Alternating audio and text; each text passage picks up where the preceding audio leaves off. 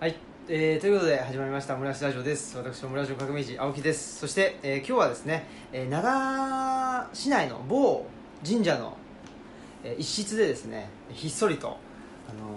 まああの快くですねその場所を貸していただいたというそんな、あのー奇特な神社さんがありましてその一室からお送りします既得っていうんじゃないよはいそんなことで、えー、と今日は特別編ですスペシャルですねえー、我々がスペシャルといえばもう内田達郎かこの方ということでよろしくお願いし ますあ不可解な持ち上げられ方をしましたけど、えー、茂木秀之と言いますはいどうよもろやしっくお願いしまたすお願いしますはい、ーということで、えーまあ、何がスペシャルってこの、ねうん一室はあの私の友人の宮司さんの、えー紹介でうん貸していただいているのですごいでも予想以上の密室感ですねそうですねスタジオ感感がね、うんありますねあの僕の敬愛するその三浦淳氏と、はいはいはいえー安西はじめ氏がですね、KKK っていう物騒な、うん物騒だねネーミングのあのなんていうんですかねユニットをしてましてね、はいあの勝手に観光協会っていうやつはいはでいはいあ,、れがねあの旅家録といってその旅館で、あのー音源を取るってことやってましたねあ、へうんーそういう感じですねなんかね僕の中でまあルチャリブロもあの畳でねうんうんちゃぶ台なんでそんなに変わりはないんですけどね、ウルチャレベルすごい開放感があるけどそうねここはちょっすごいと密密室室で防音というかなんかね なんかねあんまり、まあ、大々的にやってるわけではないのでそうですね完全に締め切ってる感じ、うん、はいスタジオ感がありますね、はいそうそう秘密会議感がありますね秘密会議感がありあます、、ということでえーっ、と今日は今日のテーマはうんはい、何ですかあ私からはいえーあの一応ねはい発案者ということで、あ確かに そうか、ねうんはいちょっとお願いしたいなと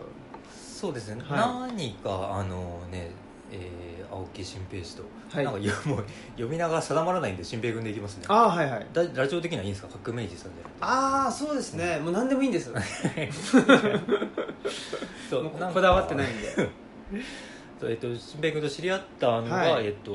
5月ぐらいでイベはいントに来てもらった時 で、うんで遊3びにヶ月くらい前なのねそういえばそういえばままだ最3近ヶ月ぐらいですねそうですね 確かにねであのもう2回遊びに行っててルチャリブロにうんでちょっそうとだなんかねイベントしたいねみたいな話をしてて、うんでもそんなにこうその普段ルチャリブでやってるようなね、その、えー、土着うん人類学研究会みたいなものをあんまりあのこの2人でっていうところでいうとアイデアが出てこなくて、で、まあ、同じ83年生まれの埼玉県出身なので、はいこう単純にこの年どこで何してたみたいな話できたら面白いなと思って。うんあ重要はなさそうだけどちょっと話しないって言ったら乗ってくれたと俊平う君んはうん、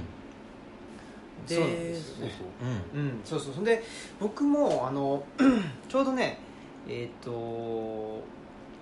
もう出ているはずなんですけどこのね、はいえっ、と HA ブックストアというですね、はいはいまあ、オムラジリスナーにはおなじみのですね東京蔵前にあるです、ね、本屋さん、まあ、あの松井さんがやってる本屋さんがあるんですけ ど、はいそれのそこから出てるねハブの冊子っていうのがあって、うん第3号にそのこの前ねあの来てくれたあーこととかうんうん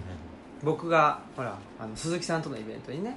あうんううんん、行ったこととか私たちは書いたりしてて、はいその中でもなんかそのねなんか同じようなことを思ってたんですよねうんうん83年で埼玉県出身だとそんででプラスそのなんかちょっとちょいちょい共通点があるっていうか、ね、他にもねうんうんまあ伊集院光氏がすごい好きだったとか、まあ、その辺あファミ通が好きだとかね、うんいろいろそういう話をしてたんでそれでね、まあ、ちょっと90年代っていうのをこうまあなんていうかな、まあ、我々の視点でちょっと振り返ってみたら面白いんじゃないかなっていうことを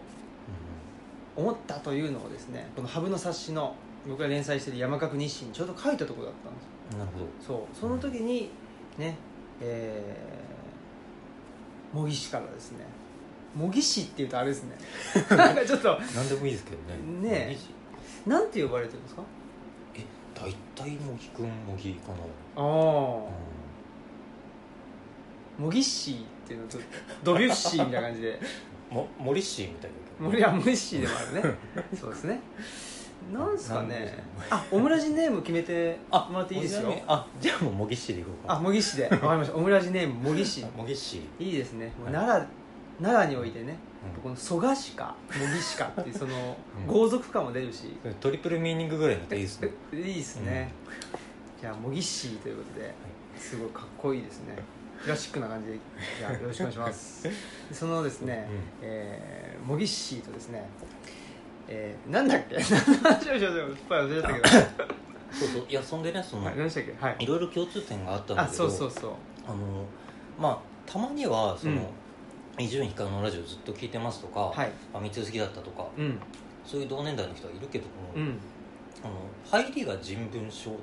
ああそういうところでつながってで聞いてみたらそうそ,、の辺が教授だったっていうのは珍しくて初めてで、はいはいうん、だからなんていうのかな本当にあのいろんな土台を共有してそうだなと思うって、んうんそうですねだからこそちっちゃい歳とかを話すのも面白いだろうなと思って、うんうんうん確かにそれであのなんて言ってんだろうな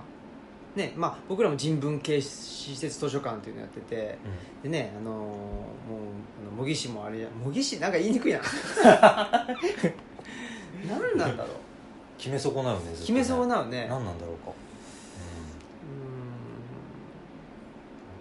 うーんなんうん、でしょうねももぎちゃんも多いけどねもぎちゃんねもぎちゃんいいっすねうん、もぎちゃんできますか、すいませんねオムラジネームははいもぎっしーだけ どもぎちゃんってうん、ことでもぎちゃんで、ねはいでもその茂木ちゃんがですね、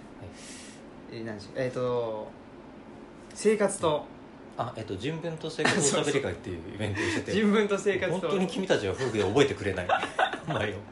なんとなくで覚えてるんでねそうそうっていうんでまあずっと気になってたってことがやっぱ人文っていうのはもう一つキーワードじゃないですか、はいそうですねねうんなんでえーっていうのがですねまあありつつもその埼玉とかなんとかっていうところと共通点もありつつも、うんいろいろ聞いていくとやっぱりちょっと違いもあったりしてうんうんこれも面白いなというのもあるうんというのも一つあるんだけどなんていうのかな僕らあのあれなんですよえっとね、神戸にいる時に、えっと、1970年代とか60年代ぐらいの文化を研究してたことがありましてですね、う研ん究中かいろいろ調べてたことがあって、僕らってう僕とうちの、えっと、マスクさんですうね、んマスクさうんんはいあのサブ研っていうのやってましてね、うんでその頃にそのサブカルチャーというものが、うんあのヒッピーカルチャーと一緒に入ってきて、うんいわゆるそのサブカルサブカルと言われてるようなものじゃなくてその前の段階としてうん結構カウンターカルチャーというはいはいはい形で、なんか政治色も結構あったりした時代があってでなんかねそれを研究したり勉強することがあの今の時代とかこれからの時代をなんか見ていく上で少し少しというか一つのその参照軸になるんじゃないかなと思ってうんうんいてでもいろいろやってたんですようでなんかねそれでそれやっててでそれが70年代ぐらいまで来たんで、うん次80年代90年代んうんしたいなと思ってたところがあったので、それができたらいいなと思ってあーてなるほどうん、だから90年あまあね我々が生まれた83年、えーから90育った90年代とかね2000年代前半ぐらいまでのことををこんなことあったよねっていうのプラスなんかちょっと何ですかねもうもう一掘りするそのうん人文っていう視点からうんもう一掘りできたら面白いんじゃないかなっていうのも思っておったんですようん僕もそのカウンターカルチャーとかホールアスカトログとかさはいはいはいあの頃のものまあちょっと興味は持ってたんだけど、うんうんまあその後の80年代以降のそのサブカルって言われるようにはいなるものってすごい断絶してる感じがしてそうそうね、気になるといえば気になるかそうなんんですよその通りで我々のそのサブカルって言ってたものってなんかすごいニッチでなんだろうなまあお一種のオタク的っていうかねうんでも消費されるものじゃないないですかでその前のねサブカルチャーっていうのは結構その消費自体に抗ってたりとか、してねあのーなんていうのかな身がすしっかり詰まってる感じうんうんがしてたのねうんそうね、うんもうそれこそ土着してるそうカそうルっチャーですよねていうのがあったんで、まあ、その辺のねなんていうのかな、まあ、80年代90年代ってじゃあ、ね、今まであったカウンターカルチャー的なものっていうのがなくなったのか、なくなったんだったらなぜなくなったのかとか、っていうこととかもねちょっと僕は知りたいなというふうに思ってたとこだったんですよ、なんか前伊藤聖子さんが言ってたんだけど、はい80年代のある時期に明確にこう政治的なことだったりとか、こう社会的なことがメディアで言いづらい空う気んがある時に流れ始めたって言ってたうーんやっぱりそういうことが仕組まれた時期っていうのがこの辺っていうのがあるみたいなあらそうなの、それ以上は語ってなかったえけどその時は語ってほしツいイなツイッターかなんかだったけどあ そうじゃあ伊藤聖光氏のなんか著作を読んだらもしかしたら出てくるのかしらかもしれないねあらまうん、著作が多すぎて分かんないけど確かにね そうですかまあそんなことでですねそんなことも考えつつだけどでもちょっとね一個一個うん、うん振り返ったらいいなということであえあでそうだそのこの話のた多分大事なポイントとしてそーの、はい僕がそのアイデアを言った時に、うあのん最近90年代論を何冊か読んだっていう話をしてたじゃないですか、あいやあのね、うん読みたいなって思ったあ読んだの読んでないん ですか でも気になってたそうそう気になってて、でというかね何冊か出たんですよね、はいはいはい、うんあのん夏葉社の島田さんの本とか、あと成功者のあの堀部さんがね90年代書いてたりとか、うん、っていうのがあったりとかあとはなんだっけこの前も僕はあの出てこなかった早水あ早水健郎さんか健郎さんとかですかね、あの人も多分90年代のこととかね書いたりしてたのかなっうんていうのがちょ気になってはいるっていう感じなるほどいっぱいそういうの出てきてるなと、そ確かに90年代論平成論はいっぱいありますよねう、うんまあ、平成がこの前終わったしね、うんうん、っていうタイミングで平成を振り返ろうみたいので振り返ってたことはあってただ僕ねそのなんかあんま平成とか興味ないんです よねそんなに、う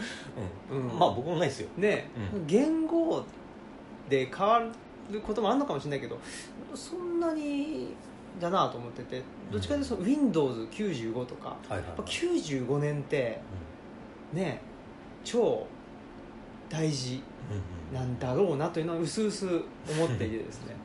まあ我々は83年 からやってきますんで95年だやってみましょうかからそ12こまで歳、 10年うん12ですねうん、そう12歳で小6とかでしょ、そうそう小6中1かなそのうんものすごいターニングポイントでしたよあそうですか僕は 個人的にもあらまあ、うんそれは僕ターニングポイントってねいつなんだろうって思ってるんですけどこれねあれじゃないですか茂木ちゃんがですねあのー年表を作ってきていると作ってますいうこのオムラジは普段ね全く準備せずにぼんやり始まるわけですけどこのしっかりとした準備感というかですねほんで1年1年ねこれはまああとエクセルでしょうけどそうですね作ってくれてて、えーっと世の中の出来事ざっくりしたやつと、ね、もぎちゃんの出来事あとねと僕の出来事というのと、えー、何ですかそのと欄を作ってくれててこのまず3歳からきちっと欄が埋まってるっていうのがまずすごいっていうのをねびっしり書いたねすごいねと思っておりますで僕はねまああのーぼんやりしてますんで、えーなんとなく、あのー思い出すことを言っていけたらいいなというふうには思ってるんですけどまずほら、まあ、83年にね我々生まれるということで、まあ、あと2月3日、ね、熊谷でうん私は2月3日熊谷生まれですねお生まれになると日本一暑い日本一暑い街 もうやめたみたいなやめたっていそのうねこ街をの前のねあの教えてもらった伊集院師匠のあの、うんラジオで ね言ってましたねその暑さ町おこしの現場にその最観測史上最高気温が出ると噂された日に行ってみたらうん全然やってなかったんやだってそうそういう形での町おこし自体をしてなかったともう気温計がなくなってたっていう 気前がもう気づかれないでほしいっていうことになってるんでしょうねそうみたい熊ですね谷からのねし熊谷市からしたらね住まなくなっちゃうから人がそうだねで、まあ、2月3日ということでで僕があれなんですよあの9月18日生まれなんですよはいはいうん9月18日生まれってことは学年ではねあの1個違いだなということにそうですね気づいたり今、うん 今気づいてねまあまあそんなことはねどうでもいいですけどほんでえー世の中の出来事っていうことでね中部あ中部じゃない日本海中部地震っていうのがあってロッキード事件田中角栄実刑判決とこの2つがですね83年の 世の出来事であるとこのねこの2つをチョイスするのも面白いですけどもう一個はやっぱファミリーコンピューター発売ということでこっちの方が大きいですね僕らには僕らにとってはね、ううんん、あとねぼもう一個ね僕が83年っていうんで、うんよく言うのはねうん東京ディズニーランドができたんですよ、ああなるほど、ううんん、っていうのはねうんなんかねうんそうそうそうディズ東京ディズニーランドに関してはどうですかあ何かあのりねますか僕大好きだったんですよあそううん、あら本当になんかねあれある時期までは本当に消費社会の子だったのではいはいはい、うん僕もそうですよあそうですか、うんもう、なんていうんですかね消費の申し子っていう か、うん、消費の申し子ってよくわかんないまあその消費者ですよねはいはういはい、んとかもう青木新平のあのルビのところに消費者っていうもうふ 書きたいぐらいの感じそれぐらいのそれぐらいのまあそういうあの自意識はなかったけどでもやっぱりねディズニーランドいやまあ、ディズニーランドイコール消費というよりもやっぱりその世界観がうんうんうんすごい完結してるっていうかね、そうねうんある一つのその世界が、まあ、きちっと作り込まれてるわけじゃないですか、やっぱああれは良かったし、うんううんん、と思ってましたね、そうまあ面白い作品なのは確かなんですよね、ううんん、ディズニーランドはそうだけ何が一番好きでしたどなんだろうえっとね結構後の話だけど、ん大学ぐらいに行った時にプはいーさんの「ハニーハント」っていうのができて、ああはあはあそれがすごい好きで21ぐらいだったんだけどそうなんへプーさんの「ハニーハント」やばいと思って、えうんのどんなやつですかはまあえっとね、まあ、こういうなんていうのライド系で、いへ形としては何に近いのかな「イッツ・ア・スモール・ライド」みたいな、えあれがもっとこうハニーハントってことはスピード感あって蜂蜜をうん取るわけですかそう取りに行くみたいなストーリーはあったような気がするけどとにかくこうトリッキーにあーはいこの車みたいなのが動いていってあ自分で動かすあうん勝手に動くんだけどあれ動もくそのギミックがすごい手が込んでてさへいろんえなものが降ってきたりとかこうはいはいバーンって飛び出てくるとか、はいはいはいそれがすごい楽しかったねそうですかうんうん普通に当時の彼女と浮かれてた記憶があります、浮かれてた記憶があるうん僕はねあのー僕どっちかというとちっちゃい頃の記憶ですけどうキャプテン EO っていうあ僕大好きなですねんあのアトラクションというかねなんかね、はいそそれこそ最近流行ってるその 3D メガネってあるでしょ、はいはい流行ってるっていうか そのなんつったらいいの最近映画館でねやってる 3D とかあれがあったんですよね当時ねとと80年代あれね、僕最近調べたんですよキャプテン EO ってうん88年かなんかだった88年かあー89年とかだったんだけど、で僕多分ディズニーランド行ってたの90年代の前半とかにそのうちの母の職場の職場が病院だったんですけどねその病院のその先生、えーとかに連れてってもらったりしてて、でディズディズニーランド行ってたんだけど、その時に「キャプテン EO」ってなんかねあの宇宙でマイケル・ジャクソンが悪と戦うみたい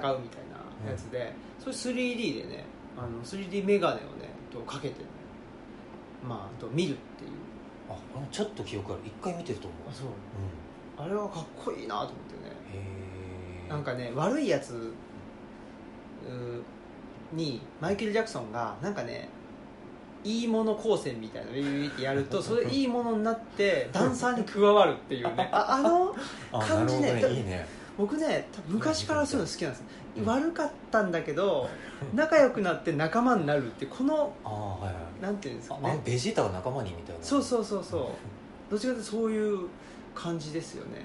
もしくはいいやつが悪になっちゃうみたいなこのこれでプロレスでいうところのヒールターンっていうんですけど まあヒールターンでなるとベビーターンってそのねなんかね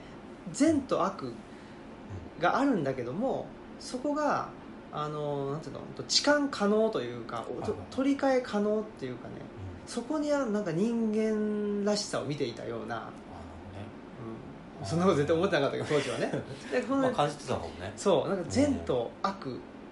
から始まるんだけどもその物語っていうかねそれが入れ替わったりっていううんあーことがねあの好きでしたそう考えるとね僕はもっと最初から混然一体となって混沌としてる方が好きなのかもしれないあうん、なんかね そのプーさんとかムーミンとか別に敵も味方もないし確かに確かに確かにいいやつ悪いやつなんとなく体型はは似てるけどね プーさんプーさんとかムーミンとかちょっとぽっしゃりしてるみたいなや柔らかそうなねうんでもなんかよく見るとみんな複雑だよねみたいな、確かにいやだからプーさんとかムーミンの方が多分話としては、まあ、深いかどうかわかんないけども多分ねいろいろないろんな事情がおありでしょうっていうかうんう批評の対象にもすごいなってるだろうんしなうんるでしょうねだからあんまり僕そうなんですよあの分かりにくいのが分かんなく て一言言うとねいいも悪いもみたいなのものが好きなんですよ、まあ、そう言いながらもちっちゃい頃はやっぱり「ドラゴンボール」一番好きでしたけどねああうんね僕ね強いっていうもちろん「ドラゴンボール」も好きだったんだけど、あの鳥山明漫画傑作選かなうん、うん、丸作劇場、丸作劇場、うんうんうんそうそうそうあれがすごい好きだったあんあ面です白かったねよねうん1巻2巻があ ってね、うん最近は読み返したあそうああの僕も最近見たのあうんなんかね古本屋さんで見つけてああ懐かしいと思って、うんあまああのやっぱりなんだあられちゃんとか「ドラゴンボール」の原点みたいな、原型みたいなのがねちらほらあるよね、うんまだ未完成あでそのなんかどんどんずれちゃうけど その後にね鳥山明先生と桂正和先生、勝田正和 d n a 2とかビデオガールとかのああなんかちょっと、なんていうのかな微妙微妙にエッジ系のそうそうそう、はいはいそはのい二人の共作、えー鳥山先生原作の桂先生作画っていうので一個単行本を出したあそれ知らないですそれがすごい面白かったです、へまーあ今広げる話じゃないんで触れるだけにしますけいど、やいやいやはいまだ83年ですもう20分経ってるよ やばいなどうしようか今日まあまあまあまあ行きましょう あとつほら84年ないからああとここそうでも僕はまあさねすがに記憶がないかさすがに記憶がない1歳の時ねら、うん僕ねもしかしたら記憶あるかもしれないですこれえあのーえっと9月18日僕生まれなんですけど、うんと中井貴一と一緒なんですけど そうなんうんやまあいいんですけど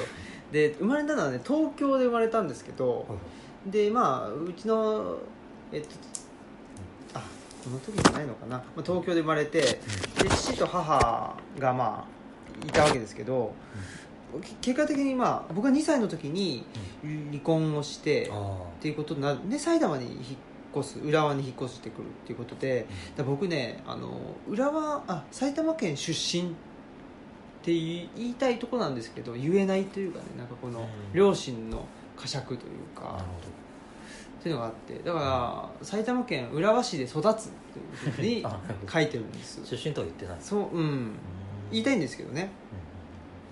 東京の記憶とか全然ないからねそんでねこれがだから僕1歳の時なのか2歳の時なのか分かんないんだけど2歳の時なのかなあのー、えっ、とあれですわうちの母に連れられて、福島県の郡山になんか微妙に住んでたことがあるのかなへえらしくってその埼玉に越す前にねっていうんでねそこでね郡山駅の前に何だったかな総合、うん総合だかなんか百貨店があるんです、今も確かねでこの前ねうちのルチャリブロに来てくれた英文学者の白岩さんが郡山出身で、うん聞いたら確かね総合って言ってたんで、総合があってそこで僕はあのーあれですわ元祖 SD ガンダムうんうんうんプラモデルの、えーっ、とね薬刀動画かなああ役と動画を買ってもらったという記憶はありますへえ2歳ぐらいの記憶そう逆に言うとねなんかそれぐらいしかなんか ST ガンダムってもっとたくさん買ってもらって作ったんですけどそこの記憶が一番強いなんか胸いっぱいになるエピソードですねでし ょいい話なんですよいい話かな分かんないけどっていうことでだから僕はほら最近ね、まあ、あのツイッターでもつぶやいてて、うんと茂木ちゃんと会ってからですね、なんかき昔のことをね思い出して埼玉のことを考えたりとかするようになったというふうに言ったじゃないですか、その時にこのあの時に郡山で買ってもらったあのガンダムのプラモデルは何だったんだろうっていうので、いろいろまあね今あの便利な世の中なんでパソコンで調べたりして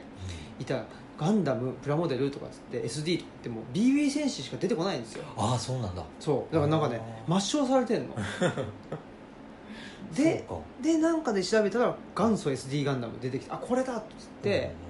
元祖 SD ガンダムって言うんだっつってでもね多分バンダイのその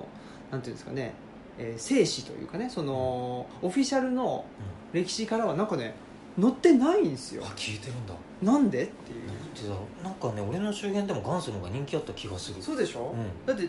しっかり作ってあったもんあそうそうサイズもちょっと大きくてそ作りがしっかりしててそんであの確かあの近所のね高木プラモっていうはいはいプラモプラモ屋さんねいやあれあ違う高木おもちゃ屋とプラモ屋まあいいやプラモ屋さんで、うそこではやっぱり元祖の方が人気があってん、やっぱりねでなんか抱き合わせで売れ残った BB 選手が売られてた気がすいやる絶対そうだと思うう、んだって BB 選手ちょっとチャッチーし、うんなんかシールシールも貼ったはいいけどちょっとなんか乾燥してきたらなんか剥がれちゃ ったりとかシールとかあるんだっけいや確かあったと思うなんかちっちゃいしねそうちっちゃいからね、ちょっとねでね箱もなんかあれなんていうのかなちょっとねしあのつ作りがねうんちょっとまあ僕に言わせりゃチャチかったわけです、本当に粗悪なガンプラみたいな感じだったよねそんな感じだった、うんだから元祖 SD ガンダムはしっかりしてたっていう、ねうんそことの比較があったんで元祖 SD ガンダムの方がしっかりしてるから絶対こっちの方がいいと思ってたんだけどなかなかこれ分かんないけどまあちゃっと調べた限りでは出てこなくてもうちょっと調べてったら出てきたっていう状況なんでうんちょっとねこれはしっかり調べなくちゃいけません一回そうですね、うんなんか BB 選手の方が後のこうガチャポンとかファミコンのガチャポン戦記とか、はいはいその辺とリンクしてる感じがするからなんそうなんですかよその辺のメディアミックス的な事情とか、うん事情とかもしれかないですねねあと元祖 SD ガンダムを作った人とかそことバンダイの折り合いが合わずはいはいはいもみ消されたかっていうとこかもしれないですねうんなんかありそうですね、っていうのも、まあ、まだ84年とか85年からいかないんですけどっていうのもあの一回ね静岡のね浜松かな、浜松だか静岡市だかなんかに僕大学生になって友達と行った時に、あのーガンプラ展をやってたんですよその中になかったの元祖あ元祖 SD ガンダムが、うんでそこであったら僕気づいてるでしょ、うんだうんからうんっていうのでね気づいてそそこであないと思ったっていうのも覚えてますんでへーちょっとここの元祖 SD ガンダムについての歴史はきちっと調べてうこのおーなんていうんですかねあのー雑誌とかジンを作るんだったらそこにちょっとコンテンツとして入れたいぐらいですね僕としてんちゃはんと歴史の表舞台に出しましょう、そうですうんそういう使命がありますミッションがありますね僕たちにはそれほどじゃないなっていう気も しながら言ってますけどまあいいんですそんな ことははいほんで、えー、84号とかはどうですか何かありましたかこれさすがに記憶がないです特にねないのかなうん、その翌年の幼稚園入るぐらいからかな記憶があるのは幼稚園なんですね僕ね保育園だったんですようちの母があそうかあそうかの働いてたもんでうんうんうん保育園と幼稚園って入る年代とか違うんだろうもう保育園は早ければ0歳で入れるかからあそうなんだ、うんあ家庭の事情によるな入あるでしょーじゃあもうどどうだったのかな入ってたのかなうんまあねシングルマザーだもんね、はい全然0歳で入ってたかもしれないよね、そうね、うん、ご離婚されてからすぐねうん、でやっぱり離婚したのが2歳ぐらいだから、そっかじゃあそれでくらい埼玉に引っ越してきて23歳3歳ぐらいからもしかしたら入っていったのかもしれないかもしでれないすけけどどねよく、まあそこは覚えてないっていうただその僕がすごく覚えてるのは、あのうちの母の職場の病院にすごく行ってたんですよ、うんううんうんん、だからなんていうのかなで周りにその看護師さん、まあ、昔は看護婦さんですけどがたくさんいてねいろいろとなんか遊んでくれたっていう思い出があるのでなんか母の職場っていうのがすごく身近だったってういんうところはあるし、なるほど、うん結構保育園なくても過ごせたかもしれないどうなんでしょうねねえまあほらあのーねえ今って、まあ、うちの法人もそうだけどなんかその仕事場に、えっと、一緒に赤ちゃんとかちっちゃい子を連れてきていいようにな職場にしようみたいな動き、きがあって、うん僕からしたらあダメだったんだっていうかねはいはいうん逆 にでもわしやっとってんけどわかんそなうかったそうそうそうそうでも当時は多分ねあったと思うんですようんで多分どこかでなくなったんだと思あそうだと思うのねう、うんうんその辺も一つのねうんちょっと僕が気になる論点ではありますねそうですねた多分流れ見ていくとなんとなくこの辺っていうのは見えてくると思うんですよね、うんその辺が流れを見させない状況になってますね今のところね 止まってるからね一個一個 流れをせき止めてせき止めて流れてないまあまあ行きましょうか85年は何があったんですか85年あ5年はだからまだ記憶なくてそうですかうんでああちなみ青に函トンネルができたのねあおー社会的にはそうねあと男女雇用機会均等法、うん、あそうこの頃ですかこの頃ですよねこの 頃にできているにもかかわらずって感じですねこの頃ですうね、んまあね平等が目的かって言ったらそうでもないですかまあねら、はいうん、で翌年が、いえーチェルノブイリの事故ですね、ああ86年うん、そしてファミコン通信創刊、あそううこの頃ですかファミコン通信っていうのはんうんえーっと何ですかねその最初からそのあれなんですかねファミコンファミリーコンピューターの情報を載せてたんですかやっぱりうんもうこれあ元母体になってるのはあの同じ ASCII って会社の ASCII ログインっていう雑誌で、はいそれはパソコンゲームの雑誌あそうなんだでそのワンコーナーとしてファミコン通信っていうのがあったんだけど、はいそれが独立して雑誌になったと、うんあ、最初は各週間でスタートしてますねあ、ファミコン通信へファミコン通信、えうそれでん、でこの年に多分僕は幼稚園に入ってますねはいはいうん、でまあ行きたくなくてうん毎朝大泣きしててうん本当にお母さんに文字通り腕引っ張られて引きずられて行ってましたねうんあのー幼稚園は家から近かったんですかうんえっと歩いて10分ぐらいおおそのどどういう環境ですかその家は家の感じ、なんていうのかなニュータウンなのかえっとねそれなりにえー歴史がある町で、はうんあ、熊谷市っていうのは、えっと、旧中山道の、はいはいはあああえー宿場町です宿ね場町あ浦和もそうですねあそうかそうかうんなのでまあ、町自体は歴史はあってだからうんご近所の、なんというかニュータウン的な感じでは全くなかったですね、うんでも結構熊近所谷付き合いなんあですよそう熊谷市の中心駅は熊谷駅ですか、熊谷駅ですねはあはあその熊谷駅からはどのぐらいなんですかあえっと歩いて20分ぐらいかおなふとおふと保険内あーんそうなんだうんなんか周囲になんて言うんだろう何かあのランドマークじゃないけどそのあったんですかなんか、いやもう住宅街で、で本当にちっちゃい頃はちっちゃい町工場があったり、はいはい駄菓子屋があったりそんな感じかな、うんそうなんだでまあ幼稚園に行きたくないでと、まあ無理やり連れて行かれてはすぐ帰っちゃったりとかそうなんかそんな感じの記憶ですねこれ3年間つもう3年間嫌だったと3年間嫌だったと思うそれはきついですねううん僕はだから保育園に行ってたっていうのとんその、ね、母の職場に行っていたというだからそその辺のか兼ね合いがどうなってたのかは全然覚えてないんですけどね、はいはういん、うん保育園がものすごく嫌だったということはないし、まあ、で母の仕事が終わるのを保育園で待っていたとうんいう記憶も確かにありますねでなんかねうんおばあちゃんがたまに来てくれたりとか、そういうのはあるんだけどもうんまあねそもそも一人っ子だしその保育園でね、まあ待っててでなんか友達が1人帰り2人帰りみたいな感じでなんか最後1人になってしまってたみたいな記憶があるというよりもなんかそうだったというような話を聞いたことはあるんだけど、うんそれむちゃくちゃ寂しかったという記憶はないですねうんでも多分好きではないですよ、その好きではないかうんな、うん僕は多分救いだったのはこの後あのちょいちょい名前が出てくる、はいえー安藤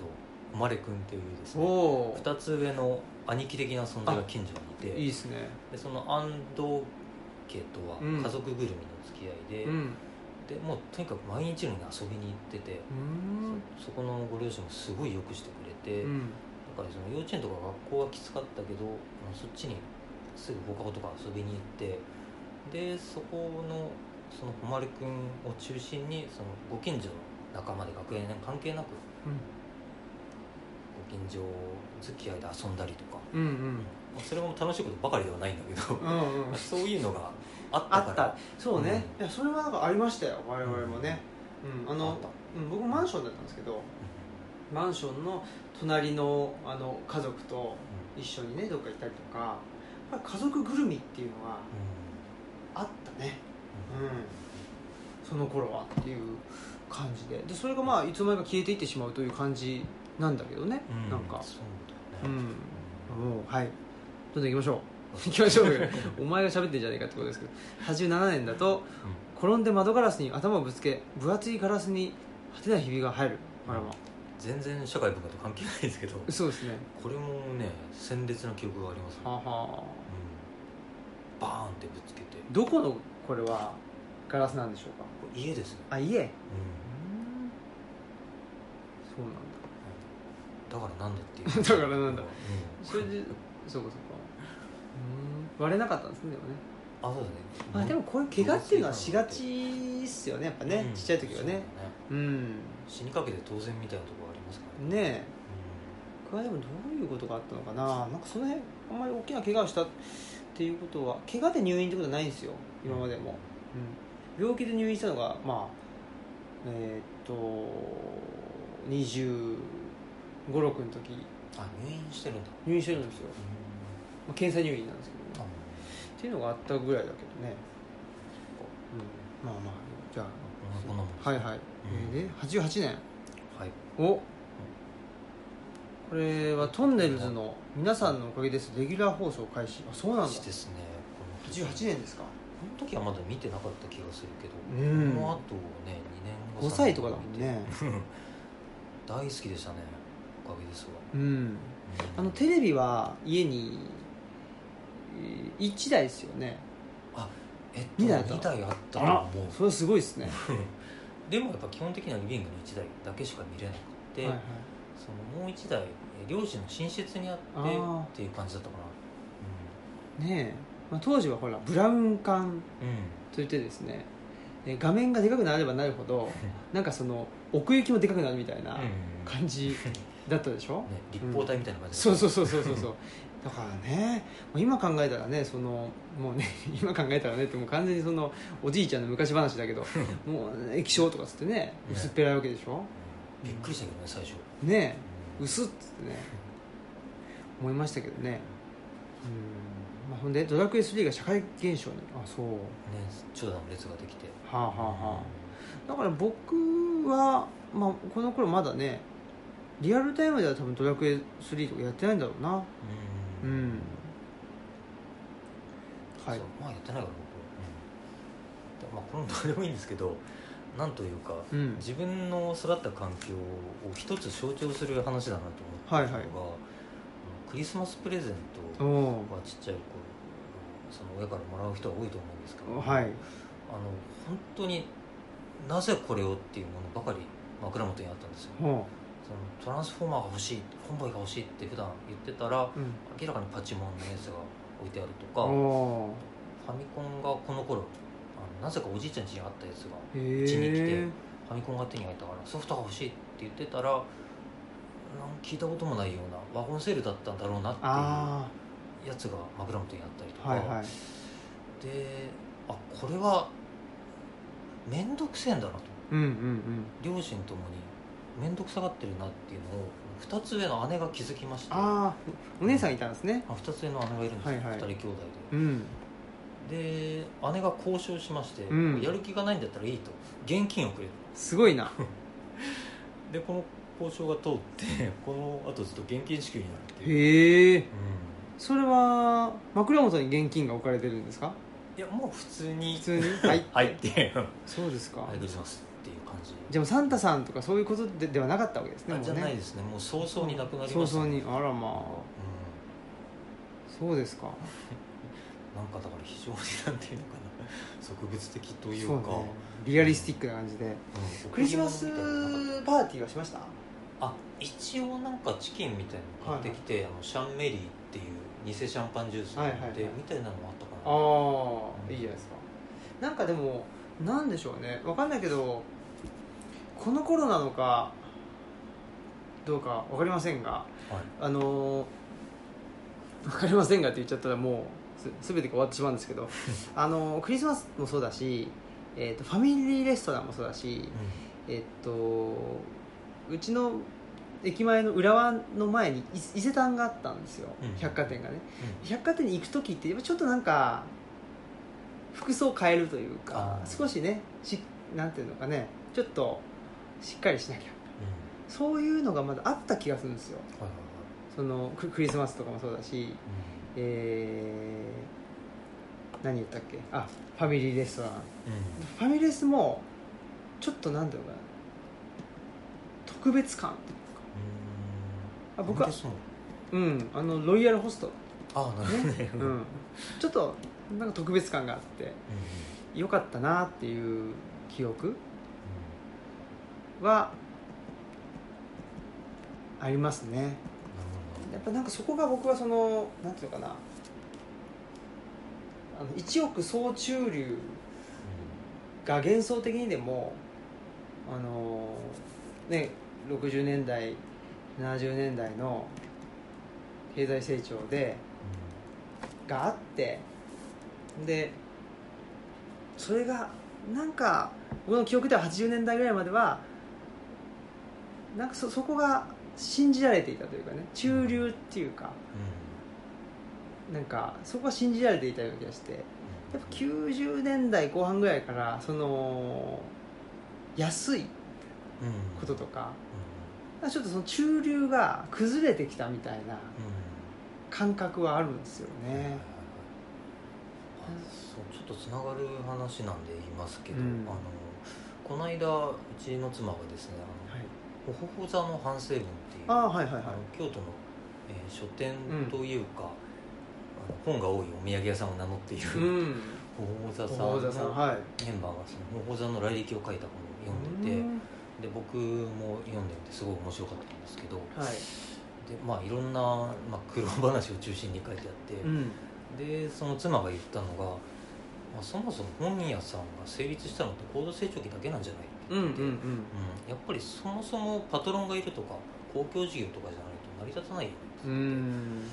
からそういう文化的な商売が本屋にしろ映画館にしろ成り立った時代っていうのはやっぱ一瞬だったんだろあうなっていう僕もそう思いますわううんんあの文化だけで食ってこうって思う時代でうん食ってきた時代そううんねでそこが多分すごく特殊だったんでしょうねううんん、だから今だとねその、まあ、本屋さんもお工夫して雑貨を一緒に売ったりとか、なんか組み合わせるでしょ、うん、何かと本とかねでまあそそれ本屋さんだけがやってるってわけじゃなくて例えばうんレストランでレストランに普段は来てくれない人だったりとかそのレストランのなんていうのかな方向性をもうちょっと明確に示すために本を置いたりとかして、うんその場作りをしてるからあの本を補助的に使う人もそうだし本をメインとして扱う人もそうだけど、まあ、どっちにしろ何か組み合わせないとやっていけないっていうことだと思うんですけど確かにねそのおっしゃる通りなんかで一本で食っていけたっていうのはすごく例外的な時あのことだし僕もその時代がその中流っていうのが信じれた時代っていうのとと重なってる、重なうるん、と思います僕も。ううんうんんそうねそれがねなんか終わっていくのがあ90年代なんじゃないかなっていうそうだね気はしておりますよ、ううんうんんそうだなうんそこはすごくねなんかあの大きなテーマな気がしますねううんんはいそんなことでえー、っと次あなんかああそうだ89ね年はい8年ねうんはいはい88かなあ88年ってまあ多分この辺がビックリマンのシールかなビックリマン多ね分集めてたかな僕も集めてましたでなんかねえっと窓に貼ってましたねあまりやってたううんん入ってたチョコはあげたり捨てたりせず必ず食べてあ偉いですねねなんか捨てたりするやついたでし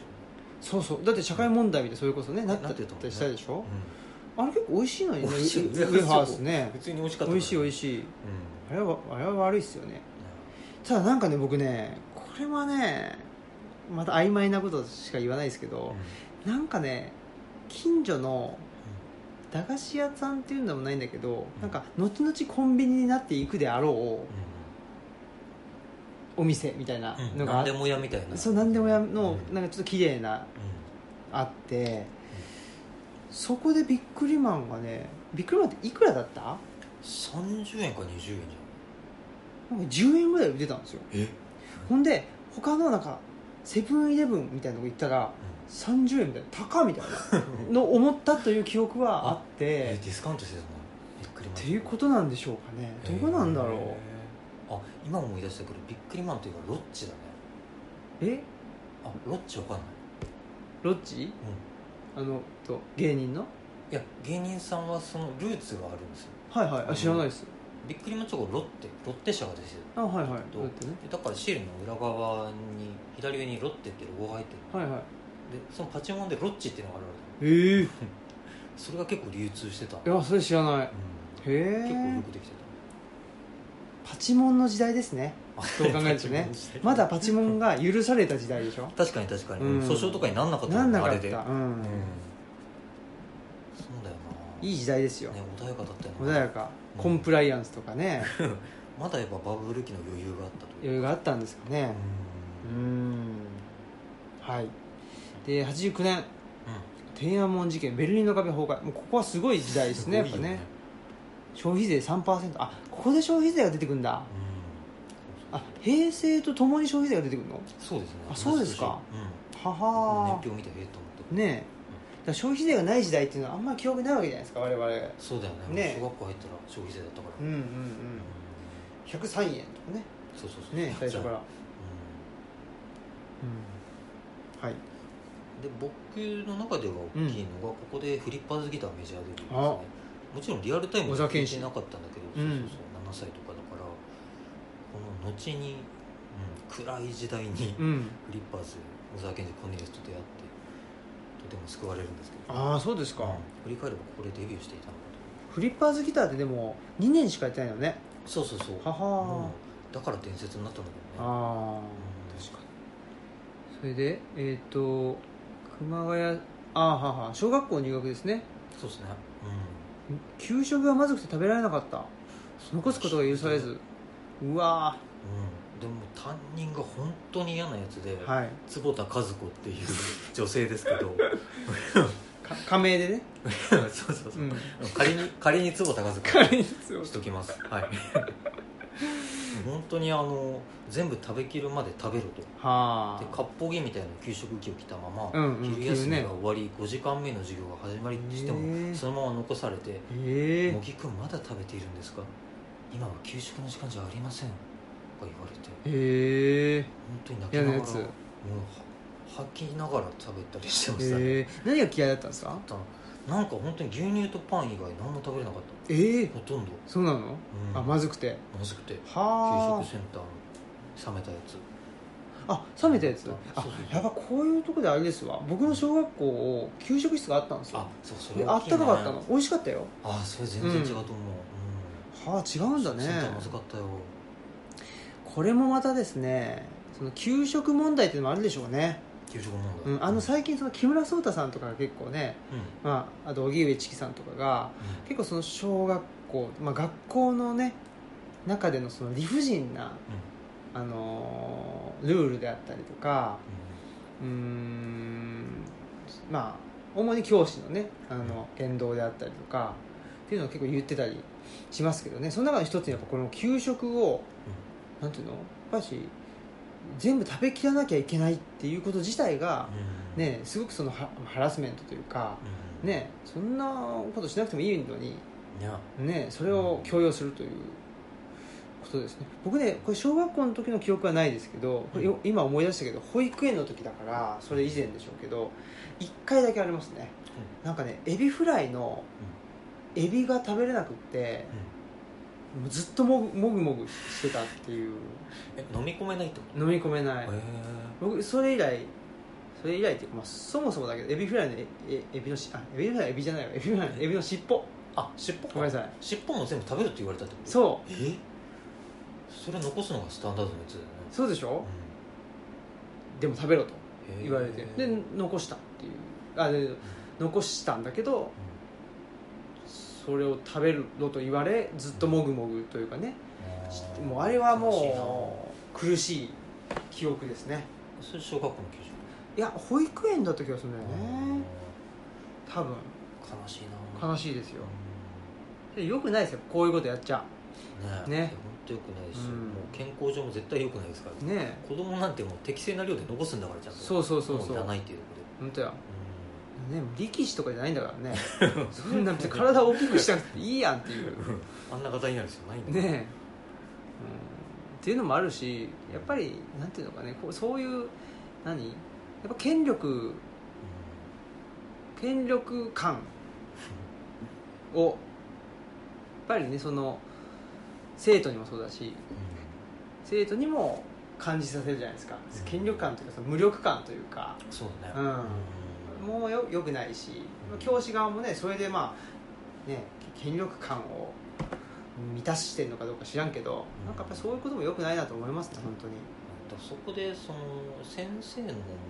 無自覚にその権威を執行して、うんでしかもその食生活感だったりうん健康感身体感だったりっていうのを植え付けてるっていうのはやっぱり、そうでしょうん、かなりやばい状況ですやばいですね学校っていうのは、これに関してはちょっと声を大にして反対していきたいですねはいということでもう全然進まないもう結局多分今 分もうすぐ時間経っちゃう日は、えー、89年で多分終わります はいえーっとこの頃はみんなどこでもあタチションねあそう立ちションしてたねはあはあこのは頃あはあうんなんか集そう団でしょうね下校してたんだけどさ、こうんのうん頃班を組んで、はい、でも普通に「あちょっと足し算する」って言って その辺でしてみたいなそ普通だったうねいう文化は全然普通でしたねねこうの頃んは、うん大人もしてたような気がするんだよねそうかね雪で空き地とかでああだから空き地があったってことでしょあそうそう空き地があった、ね、うん空き地がもうないんだからね今は全部駐車場になっちゃうんだから そうそうそうそうでその空き地があるっていうのはう、んまあ、むしろその空き地がないっていう今の状況ってどういうことかというとそのあ空き地にしとくとまあ税金がかかっちゃうだけとかいうことになるそれだったら駐車場にして少しでもその空き地を活用しようみたいなそうね発想でしょうん、うんそういう発想じゃなかったもしくはそのその技術的に今みたいになんていうのとタイムズみたいなああいううのができなかったから駐車場にならなかったみたいなこともあるんだろうけどやっぱり空き地があった時代っていうことですわそうだね、うんだって今お互いいい時代その都市に住んでるわけじゃないけどでもなかなかそういうところってないでしょ立ちションできそうだな みたいうんまあ森の中とかねな中まで入らないとだよねそうだ、ねだからタチションというそのアクション自体が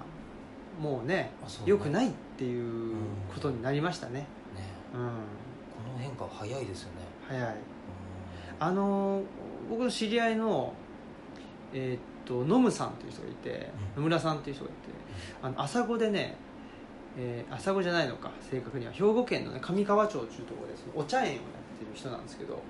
やっぱりねあの人が言ってたのがだいその方、まあ、ちょっと56歳上なんだけどあの昔はもう飲酒運転とかうん普通だったと。あはいあそうだと思う、あねうちの親父もやってたよ、ね、でまあいそれよくないんだけど飲酒運転をその厳罰化したことによってもうその飲それやっぱりほ、まあ、ある種法律化したりしたこ法律でもうダメっていうことにしたことによってその飲酒運転っていうこと自体がもうぜ絶対ダメになったというねそのなんていうの行動自体に価値づけされるというそういうことがまああるわけですよだから今回の,、ねそそうのですねね、このタチションもそうだし、ねまあ、飲酒運転もそうだしまあねあのそれがいいか悪いかは、まあ、置いといたとしてもうそういう行動に価値がつけられてそうすると、とまた見る人のうん視点が変わってくるっていううんところですよねそうですね、うんまたこのタチションっていうのはちょっと違った視点からも気になっててあははの5月にあの大阪のカルロさんでやったはい来てくれたイベントうんでも、あのイリーチうのんえっと H2O と水っていう本を紹介してその排泄のこととあか、あうんプライバシーの歴史とかはいちょっと触れましたけうんど、うん排泄もちょっと遡ると多分100年前ぐらいまでは女性も道端でしてるんですよへねー都市でもへえでだから1900年とかそれぐらいは京都とかもめちゃくちゃ臭かったあみたいなのをあなんかで読んだんだけどその辺の変化の速さってういうのが、うんん結構ねその辺は、うん、調べたいなと思ってるんですねねえじゃあその衛生観念っていうことじゃないですか、そうですね、うん、その衛生観念を突き詰めちゃうとあのなんていうんですかね不不浄なものっていうのが出てきちゃっってて、でそれを科学的に裏付けてしまい科学的に処理しようとすると、あのーユダヤ人は不浄であるとか、うんで不浄なものっていうのはもう、あのー掃除していいんだという、うん正常化していいんだということになって、えーまあ一種一つの民族を絶滅していいというその正当化されてしまうっていうね、うんそういう歴史もありますからね。そうですね、ううんんで突き詰めていくとそのみんな、ね、その正当な市民も清潔でなければならないってう言んって、こう排泄を隠し体臭を一生懸命消しみたいにして、もう自分を殺してっちゃうみたういなねんことになってますから、うんねえそうですよそこであれですかそのイギーチがイイギーチが言ったのかなそのと、アウラっていうんですか、うんあイギーじゃないイギーじゃないあうんオーラって言葉を使ってたけど、はい、あオーラが、そういうものも消えてったといっていうのがイリーチの理論ですうねねえやっぱその辺もちょっとうんうんねやっぱあの何ですかね僕もねこの前えっ、とねそれは1973年74年ぐらいの新日本プロレスを見てたんですけど、やっぱり猪木に色気があるっていう思ったんですよ、うんその色気っていうのもそのオーラ、ね、あーアウラっていうものとやっうんぱり通じるものだと思ってるんですよねうんうんうんねだからその辺もちょっとこの衛生衛生観念であったりねこの時はタッチションであったりなんかその辺のことですよねやっぱりそうですねうん三浦淳も言ってますわうんうんあのー磯臭さが昔はあったっていう磯臭さ、うん港町にはああなるほどね、磯臭さがあるそのやっぱり匂いがなくなったっていううん匂いっていうのもありますねこれね匂いねはい、でえっ、と人気をにあコロコロとボンボンボンボン派だったんだボンボンハルタはどっちかというと、うん僕どっちだったかな全然覚えてないなあの非常に分厚いやつですよねあそうそうどっちもねでボンボンが SD ガンダムはあはあだったんだよね、コロコロはコロコロはミニ四駆そうだうんタミヤ模型、うん、そうでしたねダッシュ四駆ロ四駆郎ですねう、ははんでそれとそのボンボンに乗ってたやっぱアホーガンよっていうえあプロレス好きなの知らない方眼ですねこれね、うんいや知らないですわこれはこれは読んだ方がいいよでもそうこの間アマゾンで見たらもめちゃうめちゃ高い何は万円とかになっあてるいやそういう考えで僕コロコロですわあそうかそうか、うんと思うダッシュ四駆郎すごい好きだったもんあうん、うんそうかそうかやっぱ方眼よこれはもう本当にネットラジオでも言えないような内内容あそう読んでもらうしかない、うん、こそうですかれはひどいですねへえあそんなのが高少年等向無け形で載ってたんだからねそうう単行本でお坊ちゃまくんねんどっち断平かっ飛ばせ清清原清清原野球う漫画ねんあコロコロ作品だったのそう単単行行本で本は読んでたのは結構コロコロ作品だとあーうんお坊ちゃまくん確かにねはははは懐かしいですそうねね、うん僕は秀っちゃんって言われて秀幸だからあうんなんとかっちゃまそうそうそうああそういうのはなかったなあそうかんそううかそんなの流行ってたな皆さんのおかげですを見て呼吸ができなくなるほどああうん本当に死んじゃうって思ったそうあらま何のコントだか覚えてないんだけ覚どえてないけどうんへえ僕だから皆さんのおかげだ早いっすよね あそう見始めが早いでしょだって6歳とかでしょそうね小一小1とかでしょ、うんこんなもんなのかなそれぐらい見てないかね見てると思うけどあなそう僕の記憶にあるのはね「皆さんのおかげです」まあなんとなくあるんだけどやっぱりうんばっちり記憶あるのはあの生でダラダラ行かせてという生だらの方か生ダラの方ですね、うんもうちょっと後でしょ多分ちょっと後だねねえその2年91年とかうそれんぐらいかなということで、うえー今日は喋ってきましたけど も80年代で終わりました ねこれ小学生からもっと記憶が出てくるということはもっと進まなくなると いうことですね5回ぐらい収録してる時だからでしょうねまあでもなんとなくね論点も見えてきたりしたんでそうね論点が浮かんできました浮ねかんできましたよねそうかなはいまあなんかいろいろと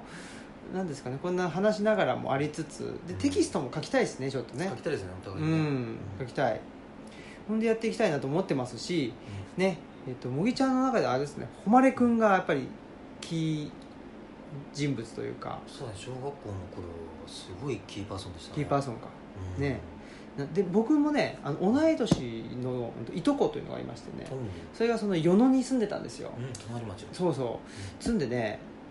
もう休みの日はあのーそのいとこと一緒に遊んでるっていう方が多かったんでうその彼がねし慎吾君っていうんですけどね彼がまあキーパーソンでしたねうんうんんお互いにそういう存在がいる存在がいると